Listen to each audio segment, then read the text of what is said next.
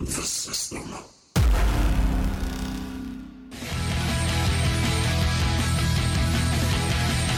It doesn't matter what you think.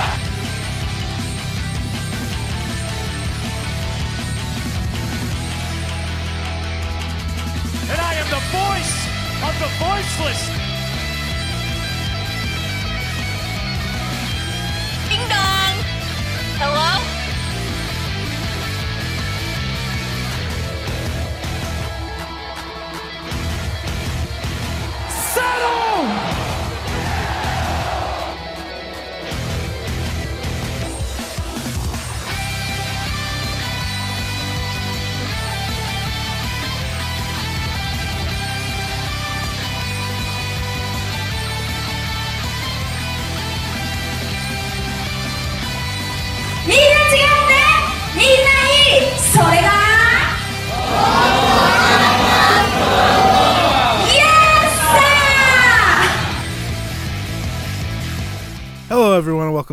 Wrestling with Edward podcast with your host, Scotty Wrestling.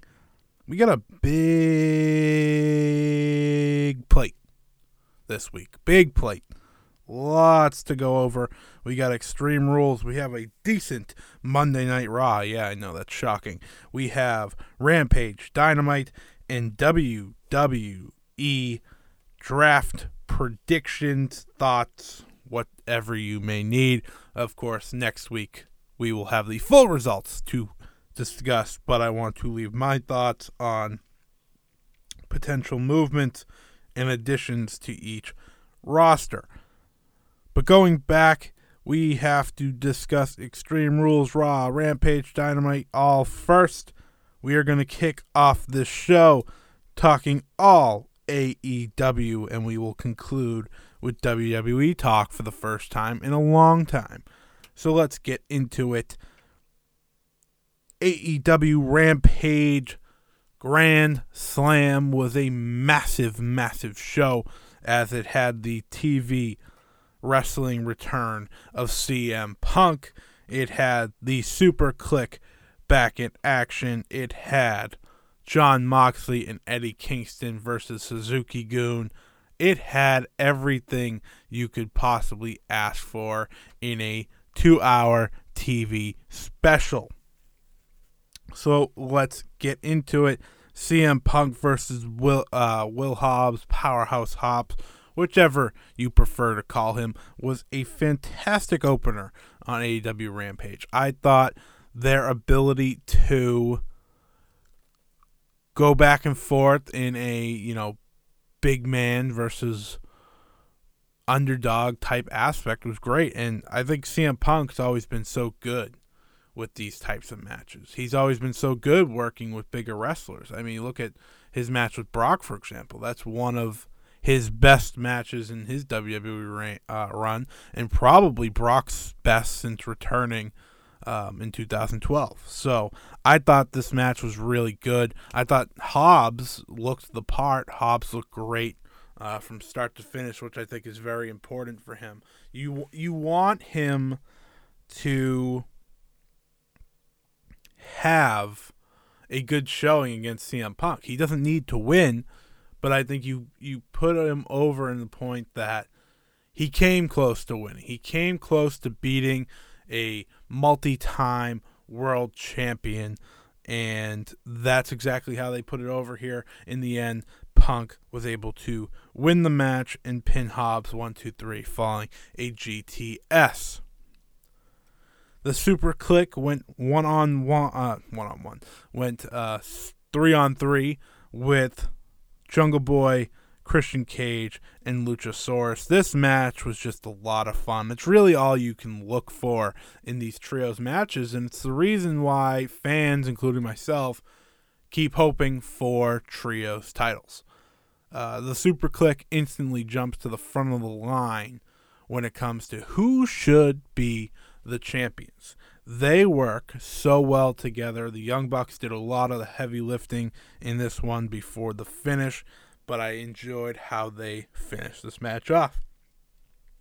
The Young Bucks, you know, cleared the ring of Cage and Jungle Boy allowing it to da- to be down to Adam Cole and Luchasaurus. Cole would hit a Panama Sunrise, I believe. The BTE trigger would be hit by the Young Bucks, and then the boom, the last shot knee to the back of the head of Luchasaurus would give them the win. This match was one of my favorites of the entire week. I think,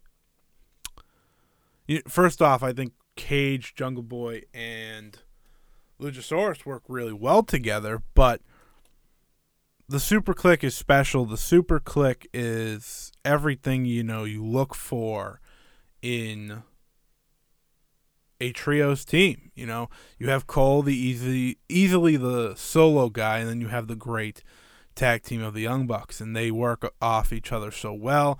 I know a lot of people can get annoyed by them, but I just think what they do is spectacular. Is absolutely spectacular. So this was a good, good match here. Uh, you know, they had a few other matches on the show, but the main event, I guess, was the only other aspect worth talking about in my eyes, as we saw Kingston and Moxley go head to head with Suzuki and Lance Archer. I thought they had an entertaining match, but nothing, you know, necessarily special either. I know the big moment, of course, was Homicide showing up, which I don't even think was brought up on this week's Dynamite, at least in any effect. Uh, Suzuki-gun was also nowhere to be found. So that story continues to be a weird one. It's almost like they're booking into oblivion and don't know where to go with it. But it was a fine match. Um, Rampage was very good. And let's just move on to Dynamite, which I thought was one of the best, uh, best episodes of Dynamite ever. I think they hit on every aspect you'd hope they would, and they concluded the show in a major way, which again is all you can ask for.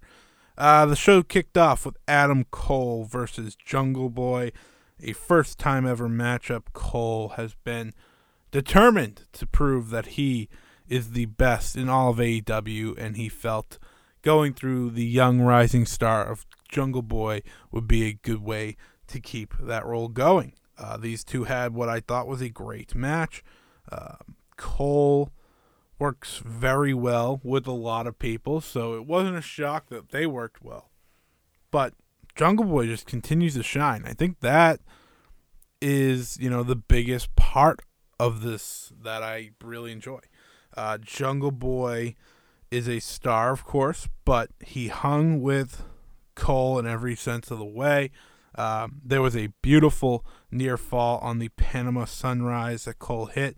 Uh, Jungle Boy kicked out right before the count of three. Uh, Cole had this great look on his face of shock. Uh, towards the end of the match, Jungle Boy was going for a roll up against the ropes, it looked like it resulted in Aubrey Edwards getting stuck between the rope and Cole. Cole would hit a low blow on Jungle Boy and then hit the boom knee for the victory. Cole is just so good. He's so good. He fits AEW. Uh, you know, I I think we all knew he would fit, but he fits even better than expected. He is the most over star on this entire show. I can't stress that enough. Every single time this man shows up, it gets louder and louder and louder. I think he's more over than Danielson and Punk. Anyways, moving on into the remainder of Dynamite, the Elite would come out after Cole's win. Uh, it presented a chance for Kenny Omega to talk on the microphone. Kenny was talking about how Daniel Bryan Bryan Danielson. Sorry, I'm getting there. He didn't have what it took. He didn't have what it took to beat him that night uh, at Dynamite Grand Slam, and this, of course, would lead to Danielson making his way out after Omega said there would never be another match between the two as long as he could stop it. Danielson, of course, entered the not entered, but he walked down the stage talking about how Kenny has no balls. Kenny is scared of Danielson. He's scared to fight him again. And he challenged the entire elite to a match this Friday on Rampage, and we have learned that it will be for the first time ever Nick Jackson versus Bryan Danielson. That should be an absolute treat this coming Friday night. Fast forward, there was a match between Cody Rhodes, Lee Johnson facing off with Dante Martin and Matt Sydal. Lee Johnson was able to pick up the win for his team, which was very cool. And after the match is really where uh, a lot developed. Arn Anderson grabbed the mic and said, Listen, Cody, there's a big difference between you and me. You back down from a fight I stand up to and get ready to fight. Uh, the way he said it, he said, you know, someone comes over, pulls you over, opens your door, and says, "Get out of the car." You say, "All right, just don't hurt me." I pull out the, and then Arnett said, "I pull out the Glock in my thing and pop him right between the eyes, um, splatter his brains all over the floor." That was that was something. That, wow. Okay, Arn, you t- you tell him. Uh, but this signaled the end between Cody and Arn Anderson moving forward. Um, Arn Anderson signaled to Lee Johnson, "Listen, come with me, kid. You listen to me," and that could be the relationship going forward. But it'll be interesting to see what Cody does because I think a lot of people agree he should be a heel. He gets booed out of the building now every single week, and him taking on the heel role would just fit him so much better. The Dark Order, of course, we were Rochester, New York, the home of the late great Brodie Lee, a show where Brodie Lee was originally supposed to debut over a year and a half ago. Um, this was the chance for the Dark Order to come back together as they teamed with Orange Cassidy against the Hardy family office. Uh, midway through the match, Evil Uno was walking out.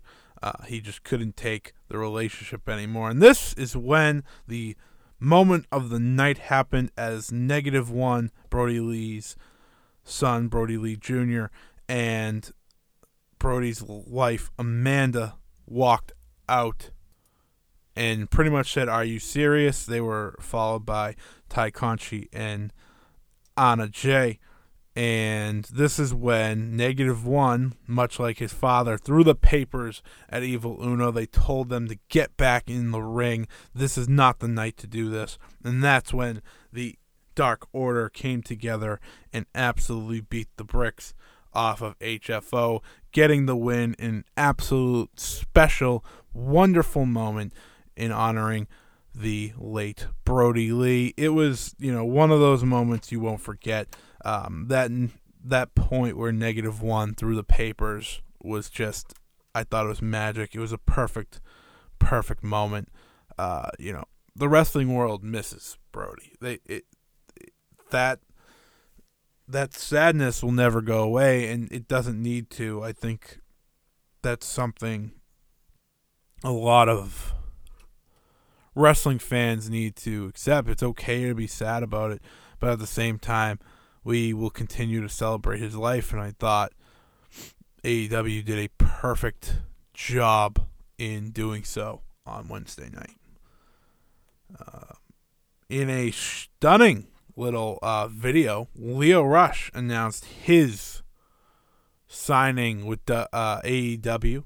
He's making it clear he's going to make big business moves to make him one of the top stars in AEW. This was such a pleasant, pleasant surprises. I'm a major Lio Rush fan, and I think he is one of those wrestlers that can be great wherever he goes. Um, he has the gift of gab, he has the in ring ability, and the sky is not even a limit for Lio Rush. So, great signing. Uh, there was a promo here by MJF talking about the four pillars of AEW when they signed him, Sammy Guevara, Jungle Boy, and Darby Allin. He went on to note he's beaten Jungle Boy, he's beaten Sammy Guevara, and he said, never mind to Darby Allin, but he wanted a world title shot, and this is when Darby Allin finally made his way down to the ring, and you know words got very very personal, and in the end they didn't even fight. MJF walked off, but this is the story where they're going with, and you wondered how long would they be able, be able to hold off on these two feuding because, like he said, they were two of the young pillars long term, and it only you know makes sense that they feud for a long time in their careers. Miro versus Sammy Guevara for the TNT Championship in the main event. This match was everything you want in a TV main event. It was everything you want in a title match. It told the story of Miro's just too dominant, but Guevara had a chance. He had a chance. He just needed to find the opening. The opening came about, you know, eight minutes into the match or so. That's just loosely based off the top of my head. I really don't know. Uh, when Miro went for a running clothesline and it was twisted into a Spanish fly by Guevara. This is when he finally got some offense going. Uh, he, you know, made it a mission to hit him with everything in his arsenal, and it just felt, you know, it felt important. It felt like Guevara could, could win this match. Um, but of course, Miro, as Guevara was storming back, hit a massive super kick to the head. Guevara rolled out of the ring when Miro was preparing for game over that led to Miro pulling off all the turnbuckles in the four corners. Fuego del Sol ran down to the ring to try to stop him. He was hit, but this is where Sammy Guevara got his chance. He would push Miro into the turnbuckle, hit a tornado DDT, hit the GTH, and follow it all up with a 630 splash to win the TNT Championship. It was a fantastic moment. Sammy Guevara is a fitting TNT champion, and it'll be interesting to see where he goes with this title. I believe next week he's going to be fighting Bobby Fish for the championship, which is completely out of nowhere. I never saw the um, official traditional announcement, but hey, that's that's pretty cool. That's a that's a big shocking match next week. And next week's a packed card, man. It has the Elite versus Bryan Danielson, Frankie Kazarian, Jungle Boy, Christian Cage, and Luchasaurus. It also has the return of the Casino ladder match where someone will win a world title opportunity. And it will have Hikaru Shida looking for win number 50 against Serena Deeb in singles action. That is a match that I'm sure no one, including myself, wants to miss. It's the type of match we've been looking for out of AEW in their women's division. It should be a good time. That, however, is it for AEW as we are going to run through Extreme Rules and Monday Night Raw before doing our WWE draft preview, predictions, whatever you may be. That didn't make sense, but you know, it's fine. It's fine. But let's go through Extreme Rules, the results, some thoughts on each match right now. So the card had seven matches, I believe. The pre-show, kickoff show, whatever the hell you want to call it. So Liv Morgan defeat Carmella. I thought Liv Morgan looked very good in this match. I think her and Carmella actually had some pretty good chemistry. Uh, the fans were very in to Morgan. Uh, she's quickly becoming a baby face for the future. Um, she is someone that feels right feels right in such a spot.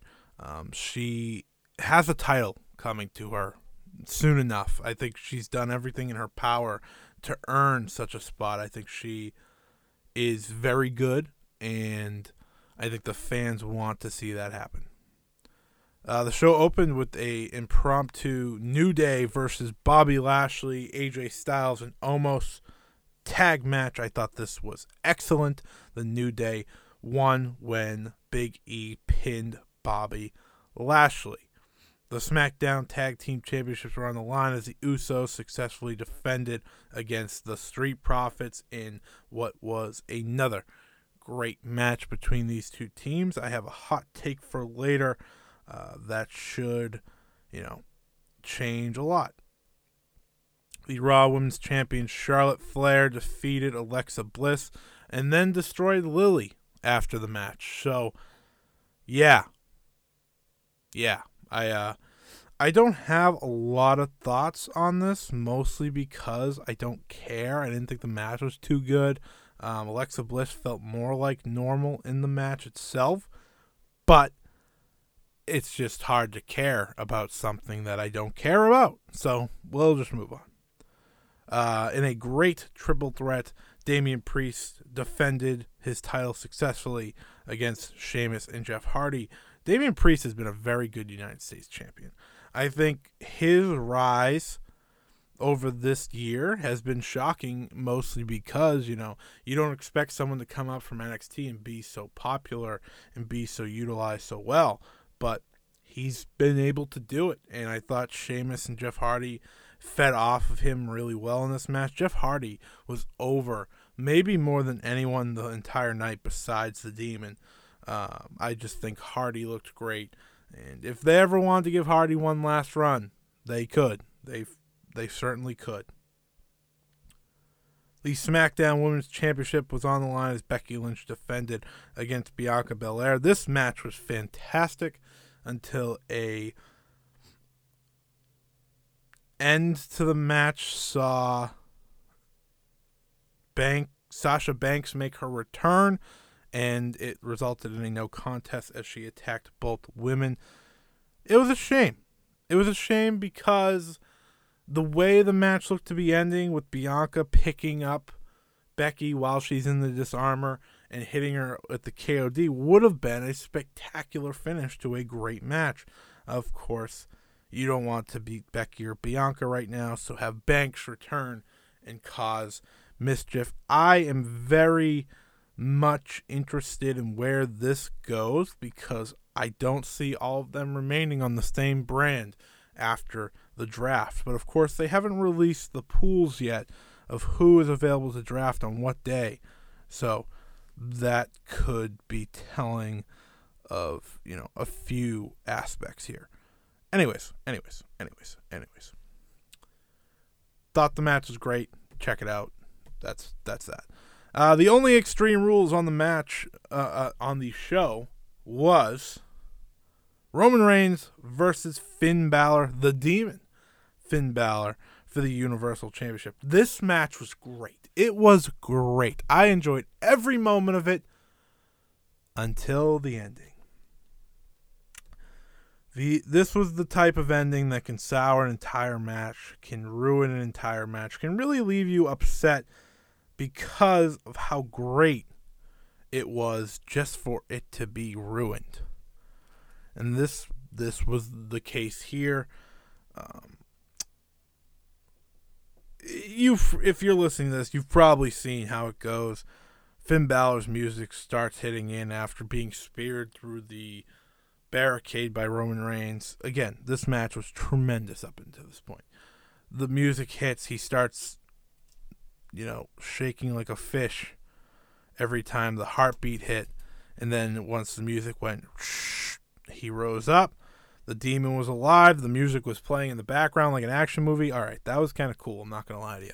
Uh, but he would hit Roman Reigns with a shotgun drop kick through the table on the outside. He'd get to the top rope looking to win the match. Smoke, for some reason, being a thing because I don't know why.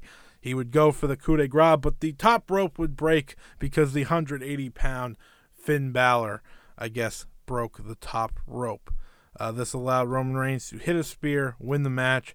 I have no idea where they want to go with this story. anywhere they try to go is going to be wrong. It's going to be broken. It's not going to make sense.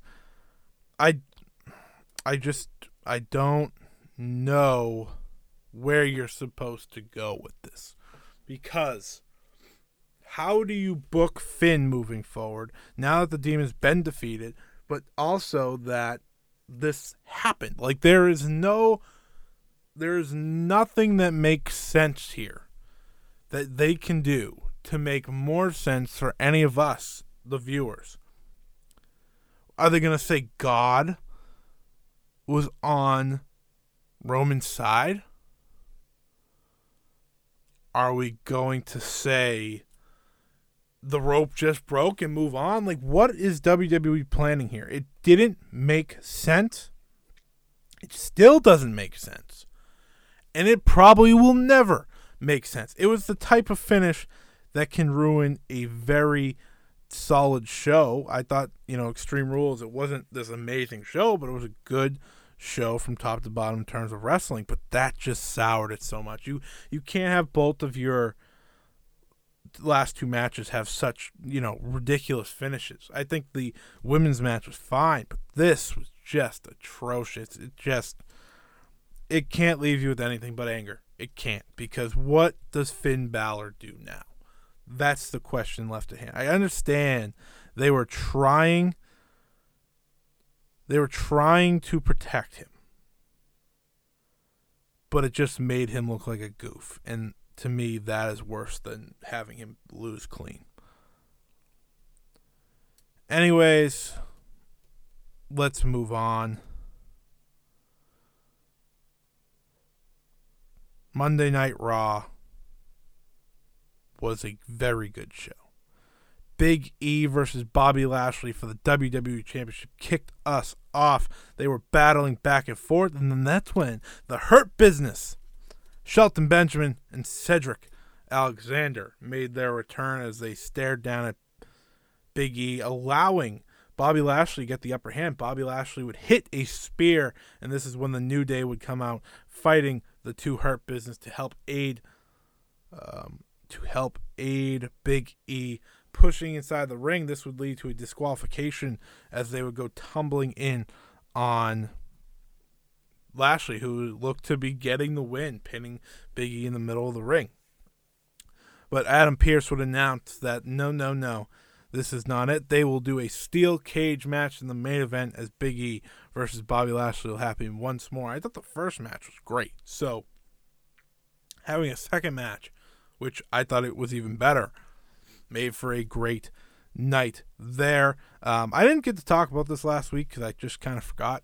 Uh, but Shayna Baszler's new gimmick of destroying everyone in her sight, whether it be Nia Jax, Eva Marie, which was this week, it literally, hell, instantly makes her a bigger star. You know, this is the serious Shayna. She's sick of fucking losing. She's sick of, you know, taking the back seat because it's unacceptable. She's sick of it. So now she's destroying everyone in her path on her way to winning. Destroying Nia Jax, destroying Eva Marie, that instantly makes her a babyface. If that's where they're going, hell's yeah. Shayna Baszler, babyface, yes, please. Keith Lee made his return, and boy, oh boy, was it a welcome one as Keith Bearcat Lee, adopting the name from, I believe, the first ever black world champion in pro wrestling. Um, which is a, I think I like the Bearcat name. I think Bearcat Keith Lee, you know, might have sound better but doesn't matter. As long, what matters is this seems to be the new direction for Lee, and it seems to be a real solid direction for Keith Lee. The Limitless One would destroy Akira Tozawa. He looked like a no nonsense individual. There was no smile. There was nothing other than domination domination for Keith Lee. And this, again, This is really what we look for in someone like him. Uh, I'm just happy that Keith Lee is going to shine. I hope this means that he's going to get title matches. You know, he, he could easily be- beat Damian Priest, and no one would bat an eye. That seems like the direction, really. If he's the heel, it seems like the perfect direction. I think Keith Bearcat Lee should be nothing short of being a top star. And of course, the main event, Big E versus Bobby Lashley inside the steel cage. I thought these two beat the snot out of each other in the best way possible. They did everything in their power to make this feel important, but at the same time, remind everyone that, you know, steel cage matches can still be good. Uh, of course, we are, you know, just a month off of less than a month from the steel cage match between the Young Bucks and Lucha Brothers at All Out, which is maybe the best steel cage match I've ever seen. But I thought this was great. Um, Big E and Lashley work very well together. They hit each other very hard. There is no one holding back when it comes to these two wrestling, and I thought it made for just such a great, great, great um, match. I, I I enjoyed it. I enjoyed it a lot. So after the match where Big E won with a top rope big ending, Drew McIntyre would make his um, presence felt when he walked out and pointed his sword at Big E, signaling that he wants the next shot at the WWE Championship now that he can challenge for it once again. But this is where draft time comes into play here. Here is our WWE draft preview and predictions. I think this is a massive draft for WWE. I think this has a lot of it has a lot of weight this year because if you don't craft your rosters better, you're going to be stuck like this for another year. You have so much talent from top to bottom that you can push, that you can utilize, that you can make a bigger deal. And I think this is their chance to do that. So let me start off by saying I think Big E should stay on Raw, Roman Reigns should stay on SmackDown. I think not not switching the Universal and WWE champion is a good move. First off, um, Big E just just joined Raw. You keep the New Day there. Um, you know, if you had Big E be the first pick, that'd be a pretty good spot for him as well. But instantly, right off the bat, that's what you do, in my opinion. Roman Reigns, he is SmackDown. You don't take him away from that show. Uh, it would just it would make zero sense to me if you took him away. I think you know keeping Charlotte and Becky separated as the champions. The problem with this is when you have colored belts like this, you don't want to switch them. You know, if they were like the Intercontinental in the United States or the Universal in WWE, you could just switch the champions, no problem. But I don't need to see them exchange belts again, uh, like we did with the tag champs last year. I just don't like that idea. So, again, keep the top champions on the same brands that they already are. I know Raw, uh, USA, NBC wanted Roman Reigns or Becky Lynch on their show, but I have a proposed plan to give them some star power that they should enjoy. Uh, I think that Damian Priest and Shinsuke Nakamura should switch brands. I think that makes the most sense. Um, Damian Priest going to SmackDown, Shinsuke going to Raw, bringing the Intercontinental Championship with him. Priest bringing the SmackDown, uh, the United States Championship with him to SmackDown. I think that just makes all the sense in the world because that is something we've seen for years now, and they avoided it last year, which was you know shocking. They kept the Hurt Business. I believe Lashley was the United States champion at the time. They kept him there. I couldn't tell you who the Intercontinental champion might have been. Sami Zayn, probably Sami Zayn. They kept them on their brand, so I think switching Nakamura and Damian Priest would be a pretty smart move here uh, to change up those two scenes. I believe that Sasha Banks should go to Monday Night Raw. She has been on SmackDown for a couple years now. Uh, you know, she was a great addition there. But I think, you know, you've kept her and Charlotte separated for long enough. They can be on the same brand. They you can run that back match for the first the, that match back for the first time since 2018 maybe. It's been a while. Uh, and I think Banks going there allows Bianca Belair to remain on SmackDown. I think that is best. You have Becky and Bianca be the top two women on SmackDown for now, and you have Banks and Charlotte be the top women on Raw. But that is not all. I think Asuka will be the women to switch brands to SmackDown. Uh, you know, being the essential trade for Sasha Banks. I think Asuka would fit very well on the SmackDown brand. Um, you know, you can run the story of her versus Asuka, which is a story in itself from when Becky Lynch gave up her Raw Women's title to Asuka. You can do a heel Asuka versus Bianca Belair. There is a number of ways to go, but I think Asuka on SmackDown would be a good move. I think Ricochet going to uh, this has been one I've been wanting for a few years now. Actually, I think Ricochet makes perfect sense going to SmackDown because the basis of Fox was always we want it to be more sports oriented, we want it to be more serious, and there is no one that can do what Ricochet does in that promotion in WWE. No one can do what he brings to the table. He fits the Fox idea perfectly. He makes all the sense in the world. I think moving Ricochet to SmackDown and moving him up the card is a very smart move. Now, would it happen? I'm not sure, but I just think when you go to SmackDown, things change for you, and that would be change for him. Uh, let's talk some NXT call ups. I think Dakota Kai should go to SmackDown. I think she'd be a good fit there. Well, I think Franky Monet should go to Raw. Um, I think her and Jomo on Raw would be a good combo. Um, but you could also put those two on SmackDown. I think those are interchangeable because I think Jomo would fit very well on SmackDown. But at the same time, I don't think you want to separate those two. So putting them together, I think, as a unit would be really cool as well. Um, so we'll do Franky Monet to Monday Night Raws, joining John Morrison in the process.